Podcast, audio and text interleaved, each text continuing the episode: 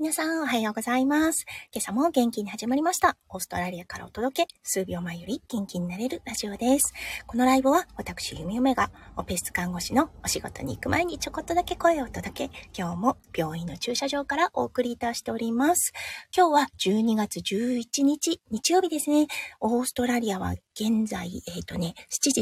31分を回ったところです。日本との時差はね、サマータイムの関係で2時間となっているので、今は5時31分ということでね、はい、お早いお目覚めの方もいらっしゃるかもしれないですね。きっと、あなんだろう、今日の予定、今日ね、日曜日なのでね、早起きされてる方もいらっしゃるのかもしれない。かな？それとももう徹夜されてる方もいるのかもしれないですね。はい、そんな中、弓嫁の声を聞きに来てくださって本当にありがとうございます。そしてね、いつもアーカイブで聞いてくださる方、はい、本当にありがとうございます。うん、あの、今日だったんですが、日曜日、はい、日曜出勤という形で、うん、いつもはね、あの、麻酔、弓嫁のね、お仕事である麻酔看護師のお話をしてるんですが、今日はね、ちょっとあの、テーマを変えまして、はい、この間行ってきたね、オーストラリアのゆるい動物園についてお話ししたいと思います。はい、それでは今日も元気にゆみやめライブスタートします。はい。オーストラリアの弓嫁が住んでいるね、オーストラリア、あの、セントラルコーストっていうのは、シドニーから北に70キロのところにある、そう、ちょっとね、小さな、うん、ど田舎というわけではないんですけれども、緑と山に囲まれた、はい、場所にいます。海もね、もちろんあるような場所なんですけれども、うん、そこに住んで今年で、えっ、ー、とね、10年以上になりますね。はい。すごくね、あの、のんびりした場所で、そしてね、道路もすごくね、広々としてるので、運転がね、あんまり好きじゃない弓嫁は、うん、すごく助かっています。はい。そこでね、うん、あの、やっぱりね、こう、田舎ということ、そしてシドニーからね、あの高速に乗れば1時間半ぐらいで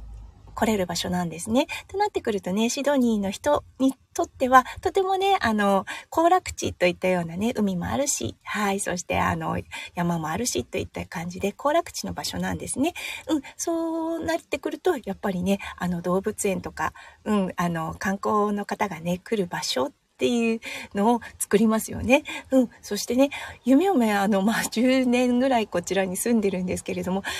あの動物園一つしかないと思ってたんですね。はい。すごくね、セントラルコーストでランドマークとなっている、はい、あの、レプタイルパーク、爬虫類の動物園っていう場所があるんですね。うん、この間ね、初めて行ってきて、すごく大掛かりな動物園で、あ、面白いなと思ったんですね。うん。だけどね、めちゃめちゃ混みます。まあね、あの、そうですよね。あまり行楽地のないセントラルコーストの中で、子供の、あ子供がね、すごく楽しめる場所そしてね、シドニーの人たちも来るということでね、もうめちゃめちゃ混むんですね。弓嫁が初めて行った時は、夜勤明けで行ったのでね、朝の一番最初早い時間に行ったんですよね。なのでね、案外スムーズに入れました。だけど、弓嫁たちが帰る時ですね、もう長蛇の列ができていて、はい。これ入場するまで一体何時間かかるんだろうろうといったようなね、感じだったんですね。うん、だからね、ああ、ここはちょっとなーっていう感じで思ったのを覚えています。うん。そしてね、この間、あの、オーストラリア、あの、こちらのね、お友達が教えてくれたんですが、もう一つね、動物園があるって言ってたんです。えー、そうなんだと思って調べてみたところ、確かにありました。しかもね、そのレプタイルパーク、あの、爬虫類パークのすぐ近くだったんですね。車でもう5分か10分ぐらいのところにあったので、えー、こんなところにもう一つパーク、そしてね、5エーカーという敷地内だったので、おお、広い、大規模と思ったんですよね。大規模、大規模、大規模ですね。大規模と思ったんですね。そう。そして、あの、前回のね、教訓も、見舞えて含めて。うん。あの、朝早い時間、もうオープニングと一緒に行こうっていう風になったんですよね。そう。そして意を決していきました。すごく混んでるんじゃないかなって思ったんですけれども、意外や意外。そしてね、確かに5エーカーの敷地なんですけれども、すごくね、こう、うーん、ゆるい。よく言えばゆるい。悪く言えば閑散としてるといったようなね、あの、動物園だったんですよね。もうなんで、なんだろう、あの、片やね、レプタイルパーク、爬虫類パークの方が、もうイメージ、ジュラシックパークっていうような感じなんですね。駐車場からもうあのトカゲの、トカゲのなんだろう、こう、剥製が、剥製、剥製じゃないですね。トカゲのモチーフがね、ふんだんに用いられ、用いられていて、あ、なるほど、すごい楽しいっていうような雰囲気がね、もう駐車場についた時点であるような感じなんですけれども、うん、あの、このパークはフェンスだけといったね、もうとってもシンプルな作りになっていました。おお、こ、こ、これが駐車場か、みたいな感じで。で、あの、まあ、あの、入り口はね、少し凝ってたんですけれども、カウンターも一つのみで、あの、スタッフさんも一人のみといった感じで、え、これがチケットオフィスみたいな感じのとこだったんですね。うん。あの、か、もう一つのね、すごくあの、大掛かりなセットをね、想像して想像していたので、あれこんなもんみたいな感じで、あの、動物園に入りました。そしたらね、ワイルド が、まずね、一言目につくかなといったような雰囲気の動物園となっていました。それはね、もう、あの、そのオフィスですね。あのお土産とかが置いてあるオフィスを一歩出たところに、もうね、カンガルーが、あの、野生のカンガルーというか、半野生のカンガルーが、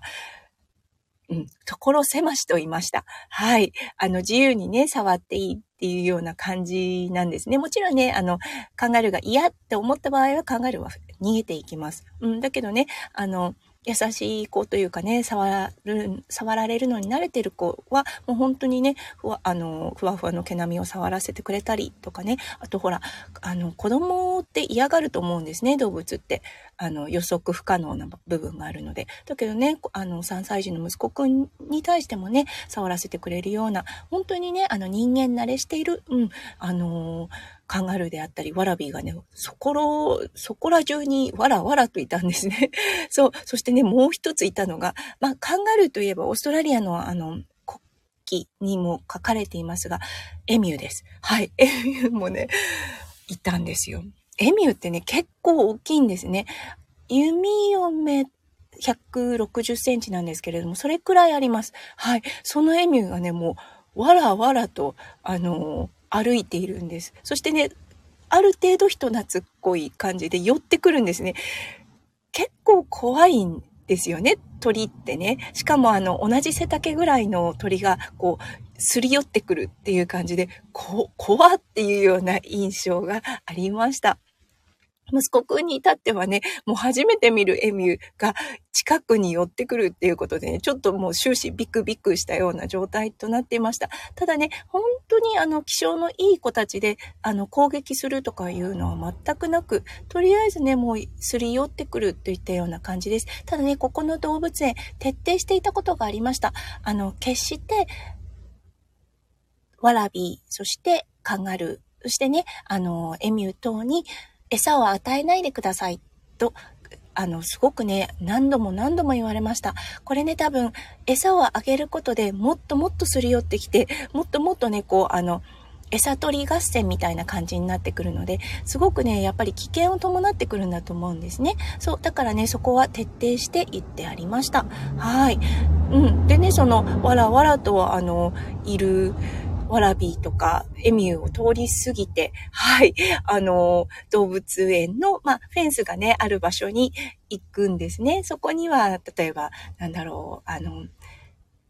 ハリネズミだったりとか、オーストラリアのね、もうあの動物で、動物ですよね。あとは、ウォンバットとかがいるんですけれども、あのね、すごく印象に残ってることが一つあったんです。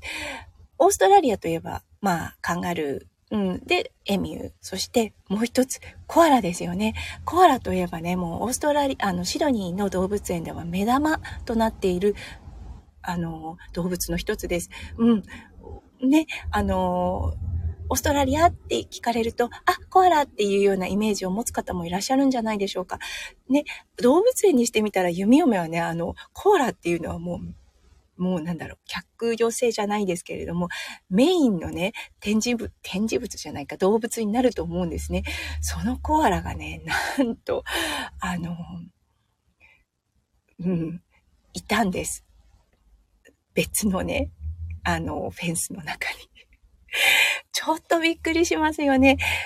この、あの、フェンス、そう、動物と動物を仕切ってるフェンスだったんですが、すごく低いフェンスだったんですね。そして屋根なしです。そう。そして、あの、コアラっていうのはね、まあ、木登りをして、あの、ユーカリの葉を食べるっていう性質があるので、すごくね、あの、歩、もうあの、ワンダーランドっていうかこう、歩くのが大好きなんですよね。で、屋根がない状態の、あの、檻から出て、はい、あの、別なね、動物の檻にいました。まさかね、こ、このタイミングでコアラに会えるかと思ったので、びっくりしましたよね。でね、飼育員の人がね、あのたまたま通ってたんです。そしたらね、ヘンリーだったかな？名前があったんですけれども、ヘンリーここで何してるの？みたいなことを言っていました。それくらいね、あの、ゆるい動物園だったんですね。そう、そしてね、そのコアラだったんですけれども、夜行性なんですが、たまたま朝の早い時間だったからかな、あの、息子くんをね、見かけてわざわざあの登っていた木から降りてきてくれてねフェンス越しだったんですけれども対面できたんです。もうすごい大感動でしたね。息子くんはこんなに近くねあの目線でねコアラを見るってことがなかったのですごくいい経験になったなと思いました。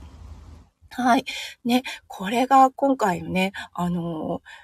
目玉だったなと思います。そしてね、あのこのサムネにもあるアルパカ。はい。これもまたフェンスにうん、囲いにね、覆われた場所で、ここはね、触れ合い広場といった感じで、うん、あの、購入、そう、入り口で購入した餌をね、与えることができる場所だったんですね。うん、もうね、アルパカ、ヤギ、えっ、ー、と、ウサギ、そしてギニーピック。うんと、これは、何なんだろうな、日本語では。ギニーピックで通じるのかな？うーん、ちょっと名前が出てこないですね。そう、それがね、いたんですよ。そこでね、あの、購入した餌をね、息子くんも危機として与えてて、そう、すごくね、あの、感動しました。うん、大人でも楽しかったなって思うくらい、そしてね、人が少ないので、あの、もう動物が、動物対人の割合が1対1ぐらいのレベルだったんですね。なのでね、あの、もう本当に存分に楽しむことができたし、アルパカこれ、あの、ちょっとね、もう毛が刈られた後だったんですが、触ることもできました。はい。ほんとね、終始ゆるい感じの、あの、ドッ動物園に弓嫁はね、ちょっと感動してしまいました。あ、こんなに緩くても動物は逃げていかないし、そしてね、あの、ここが居場所なんだってちゃんと分かってるんだなって思ったんですよね。そうそう。そしてね、終始このスタッフさんたちも、あの、のんびりとした感じで、あ、いい雰囲気を作られてるなって思ったんですね。そして最後に、あの、やっぱりね、3歳児っていうのはね、あの、弓嫁も育児をする上ですごくね、あの、気をつけている、気をつけているというか、気に留めていることがあるんですね。それは、もう、あの、経験をベースにすること。もうね、動物園に行くっていうこと自体が経験ベースっていうのは間違いないんですけれども、あのね、ブーメランを投げることができるっていうね、アトラクションがあったんです。そう。そろそろね、もうね、お昼時間だったし、ああ、どうしよう、これ、もうパスして帰ろうかっていう話にもなってたんですが、いや、これ経験したらすごいいいと思うって思ってね、あの、その時間まで待って、ブーメランの、あの、体験をしてきました。うん、3歳児にもね、投げさせてくれたんです。そしてね、結構意外や意外。1回目はね、息子くん、やっぱりすごく、あの、もう、投げてすぐブーメラン下に落ちるっていう感じだったんですが、2回目、3回目はね、ちゃんとブーメラン飛びました。はい。だからね、やっぱり経験させてよかったって思います。そしてね、お家に帰ってきて、オーストラリアのね、絵本を見た時に、やっぱりブーメランが載ってたんですけれども、もう、危機として指さして、これ投げたのっていう感じで言っていました。やっぱりね、何事も経験させるっていうことがね、すごく大事だなーって、うん、育児において、特にね、この体が動くようになってきた、自由にあの、コントロールできるようになったね、3歳児にとっては有効かなって思いました。はい。ということでね、すごくね、気に入ってしまいました、この動物園。うん。あの、年間パスとかね、買ってもいいなって思うくらい、のんびりとしていて、そしてね、動物たちものびのびとしていたので、そう、そう、そしてね、働くスタッフたちものびのびしていたので、すごくね、あの、癒された日曜日となりました。はい。うん、そこからね、弓嫁はい、胃腸炎になって月曜日は寝込んでしまったんですけれども、うん、あのー、そこ、そちらの方はね、アーカイブ、アーカイブ、アーカイブで、うん、収録配信の方が残ってるので、もしご興味があったら聞いてみてください。はい、それでは、これからね、あの、病院の方に行って、術着の方に着替えて、今日はね、うんと、整形外科の緊急オペ室の方に入る予定です。うん、とにかくね、術前っていうのはもう本当に、あの、不安が伴う場所です。そう、マスク越しでも笑顔をね、あの、笑顔とね、あとは醸し出すオーラがね、優しいオーラでああることもね、特に、特に心がけて、弓嫁今日一日お仕事を頑張っていきたいと思います。それでは今日一日、ね、あの、どこかに出かける方、お仕事されている方もいらっしゃるかもしれないですね。皆さんの一日が、キラキラがね、もういっぱいいっぱい詰まった素敵な素敵なものでありますよう、弓嫁心からお祈りいたしております。それではまた明日の配信でお会いしましょう。数秒前より元気になれる弓嫁ラジオ、弓嫁でした。それでは行ってきます。そして行ってらっしゃい。じゃあね。バイバーイ。